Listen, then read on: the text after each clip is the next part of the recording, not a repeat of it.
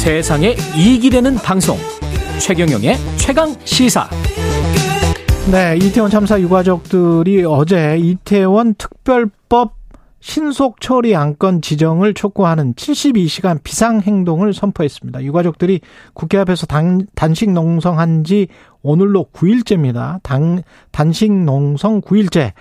이태원 참사 특별법 어떤 내용인지 민변의 이태원 참사 대응 TF 단장 윤봉남 변호사 나와 계십니다. 안녕하세요. 예, 안녕하세요. 윤봉남입니다. 예. 이게 지금 이태원 특별법이 어떤 내용인지 왜 그리고 왜 꼭 해야 되는 건지 그리고 앞으로 남은 절차가 무엇인지 뭐가 가장 걸림돌인지 그거 위주로 지금 이야기를 들어보겠습니다. 시간이 네. 얼마 안 남아서요. 어떤 내용입니까?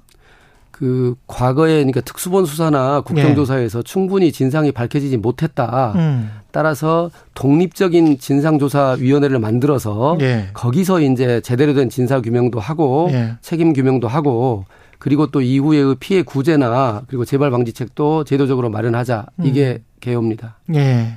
근데 지금 이 지금 72시간 비상행동을 선포한 이유가 있을 것 같은데요. 지금이 왜 이렇게 중요한 시기죠? 그 지금 이제 내년 그 4월이면은 이제 21대 국회가 끝나지 않습니까? 4월이면 끝나죠. 예. 그런데 예. 현재 행안위원회에 상정만 되어 있고 전혀 여야 논의가 진행이 안 되고 있습니다. 예.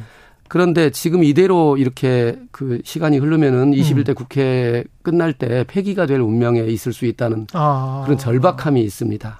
이러다가 또 총선 전국으로 가면 흐지부지 네. 된다. 네. 뭐 가을 이후에는 사실은 쉽지 않은 상황인데 네. 특히 내년 넘어 저 올해를 넘어서게 되면은 뭐 저 처리가 법안 처리가 쉽지 않게 된다는 절박함 때문에 예. 마음이 좀 급합니다. 그러면 패스트트랙을 지정을 해 달라 그래서 민주당이 지정을 하기로 한 겁니까? 어떻게 된 건가요, 그럼? 네. 그러니까 유가족들은 어떤 수단을 통해서든 이게 폐기되지 않고 음. 뭐 사실은 원래 일주기 안에 10월 29일 안에 하게 해달라가 원래 요구, 요구 예. 요구였는데요.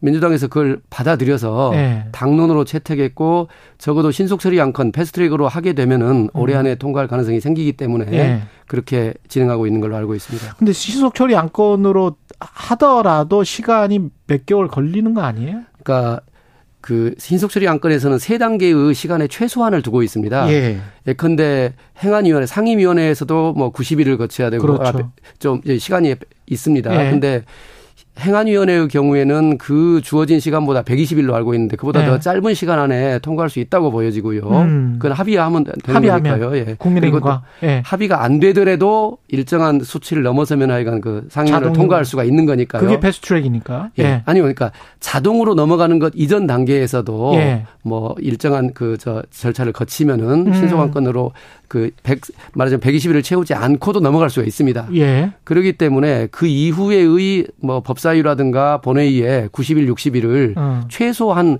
그러니까 5개월 정도의 최소한이고요. 예. 그 그보다 좀 더 플러스 알파의 행안위 기간까지를 합치게 되면은 어. 뭐 6개월 안에 통과할 수 있다. 그렇다면은 올해 안에 통과도 가능하다. 이런 어떤 가정하에서 지금 진행을 하고 있는 걸로 알고 있습니다. 빨리 합의가 되면 법적으로는 그게 가능하다. 여야 합의로는 뭐 지금 당장이라도 통과할 수 있는 건데요. 그렇죠. 워낙 여당이 지금 뭐 아예 의논조차를 안 하고 있으니까요. 의논조차 안 하고. 예, 아예 뭐 무슨 조항을 바꾸자 하고 제안을 한다면은 그걸 음. 가지고 여야 합의가 진행이 될 텐데 아예 테이블에 올리는 것조차를 안 하고 있기 때문에 음. 부득이 저희 이제 유가족들이 보기에는 안전판이라도 필요하다. 예. 적어도 합의가 안 됐을 때의 보, 저 보안 장치는 필요하겠다. 이게 패스트트랙입니다. 여당은 이것 자체의 논의를 안 하는 이유가 뭘까요? 본인들 말로는 뭐 재난을 정쟁화한다고 하는데요. 정쟁한다. 그 정쟁이라는 게 이제 말하자면은 이 이태원 참사에 대해서 조사를 하고 하는 게뭐 어느 당이 유리하다 이런 게 아마 시각인 것 같습니다. 음. 근데 유가족들 입장에서는 정말 이거는 말도 안 된다. 음. 오히려 이, 여, 이 여도 야도 없이 해야 될 조사를 왜, 왜 오히려 여당이 이걸 이렇게 피하고 있는 거냐. 이걸 오히려 여당이 정쟁화하고 있는 거다. 뭐 이런 음. 반발을 하고 있습니다. 아까 독립적인 진상조사위에 기구에 진상 조사, 진상 규명이 있어야 된다라고 말씀을 하셨는데 구체적으로 어떤 부분이 지금 진상이 규명이 안 된 건가요?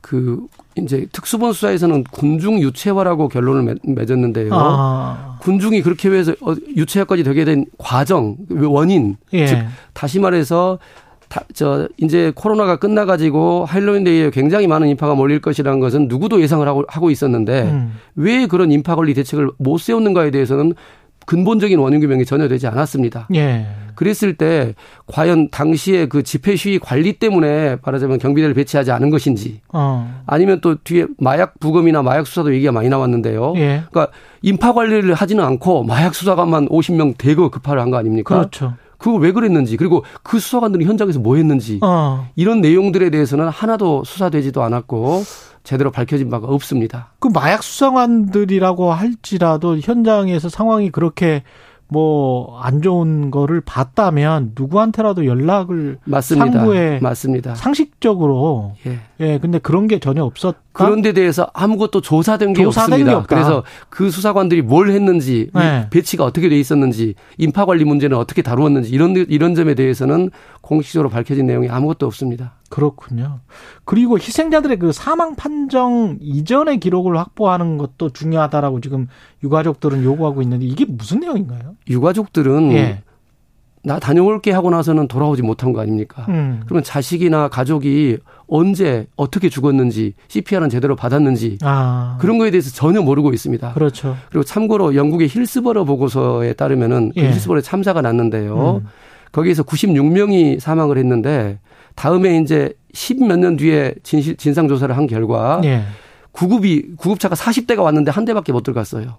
구, 어. 구조 구급이 조금만 더 빨랐다면은 그 중에 41명은 살릴 수 있었다. 예. 이런 보고도 나와 있습니다. 다시 말해서 구조 구급 활동이 당시에 어떻게 진행됐는지를 제대로 아는 길이기도 합니다. 사망 시각을 판정하는 것은 예. 그런 정보가 전혀 제대로 밝혀지지 않다 보니까 음. 이제 이 부분은 수사와는 또 다른 결 아니겠습니까? 그렇죠. 근데 그 부분에 대해서 그냥 구급일지 일부만 그것도 아주 이후 시점에 음. 일부만 주다 보니 주고 말다 보니까 그 점에 대해서도 밝혀야 한다. 이게 유가족들의 간절한 주장입니다. 그리고 그 이임재 전 경찰서장이죠. 용산경찰서장 같은 경우는 헬로윈 참사 전에 경비 기동대를 요청했다. 그리고 서울경찰청장 김광호는 요청을 받은 적이 없다. 이게 또 진실 공방이 있기 때문에 이것도 지금 정확히 밝혀내야 되는 거 아닌가 그런 생각이 드네요. 둘 중에 한 명은 허위 진술인데요. 그러니까요. 누가 허위인지를 밝히려면은 하위 실무자에 대한 광범위한 조사나 수사를 해야만 될 텐데 음. 그게 부족하지 않았냐. 그래서 아직까지 이제 법정에서 그냥 누가 거짓말하는지 법정 공방을 하고 있는 겁니다. 이게 세월호 참사하고도 참 많이 비교가 될 수밖에 없는 게 세월호도 이게 뭐 한쪽에서 정쟁화 시킨다 아니다 진상 규명해야 된다라고 하다가 결국은 결국은 그렇게 그 진상 규명에 critical한 이것도 타임이 아주 중요한 시간이 있는 것 같은데 그걸 놓쳐버린 것 같다는 그런 생각이 드는데 이태원 참사는 그러지 않았으면 좋겠습니다만은 어떻게 보십니까 세월호 참사랑 비교해서? 뭐 세월호 참사는 근데 과학적인 원, 그 선체 침몰의 원인 규명, 과학적인 예. 규명에서 이제 논란이 되는 반면에 음. 뭐 이번 이태원 참사에서 그런 원인 규명이 어려운 건 아니라고 보여지고요. 예. 오히려 근본적인 원인이 뭐였냐 그리고 또 당시 대처나 재난 수습 과정이 어떠했는가에 대한 거다 보니까 제대로 된 수사가 필요하다. 음. 그게 더 핵심인 것 같고요. 말씀하신 대로 근데 시간 문제도 있습니다. CCTV라든가 당시 그 저 진술이라든가 저 현장에 있었던 사람들의 네. 이런 부분들은 시간이 흐르면은 당연히 다 소실되기 때문에 음. 그런 부분에 대한 신속한 조치가 필요하다고 보고 그 점에서 그러니까 이번 특별법 통과에 대해서 매우 간절한 마음을 갖고 있습니다. 지금 헌재에서 저 탄핵 소추된 이상민 행안부 장관 재판 같은 경우도 영향을 좀 끼칠 것 같은데 거기에서 어떤 중요한 팩트나 뭐 이런 것들이 좀 나올 수 있나요? 진상조사 관련해서? 그 진상조사보다는 네. 이제 컨트롤 타워 문제인데요. 네. 그러니까 중대본을 언제 구성했는지 그리고 네. 그게 이상민 장관이 제대로 자기 책임을 다 했는지 아. 이게 이제 탄핵 사유 중에 하나가 되어 있습니다. 음. 근데 실제로 보면은 그 중대본이 4시간 후에 사고 네. 4시간 후에 이게 참사 4시간 후에 구성이 되었고 국무총리 주도였습니다. 다시 말해서 그렇죠. 이상민 장관은 아무런 행위를 안, 못한 셈입니다. 맞아요. 예. 그리고도 뭐 예견할 수 없었다 이런 얘기를 하는데요. 음. 그건 말도 안 되는 얘기라고 생각하고요. 그리고 설령 예견을 못했다고 해도 그렇게 많은 구조신고가 있었는데 음. 그걸 제대로 대응 못했다? 이거는 뭐 책임을 져야 된다. 6시부터 구조신고가 있었는데. 맞습니다. 예. 그런 면을 봤을 때는 책임에서 벗어날 수 없다 이렇게 생각합니다. 마지막으로 한 20초 남았는데요. 국회 역할이 중요한 것 같은데 당하고 싶은 점 있으세요? 그 여당에게 촉구하고 싶은 게 음. 지난 2월 5일 100일 추모제 때 국회에서 이 추모제를 하면서 헌화를 같이 했습니다. 네. 그러면서 재발 방지책을 마련하겠다고 다짐을 했습니다. 그 약속을 지켜주십사.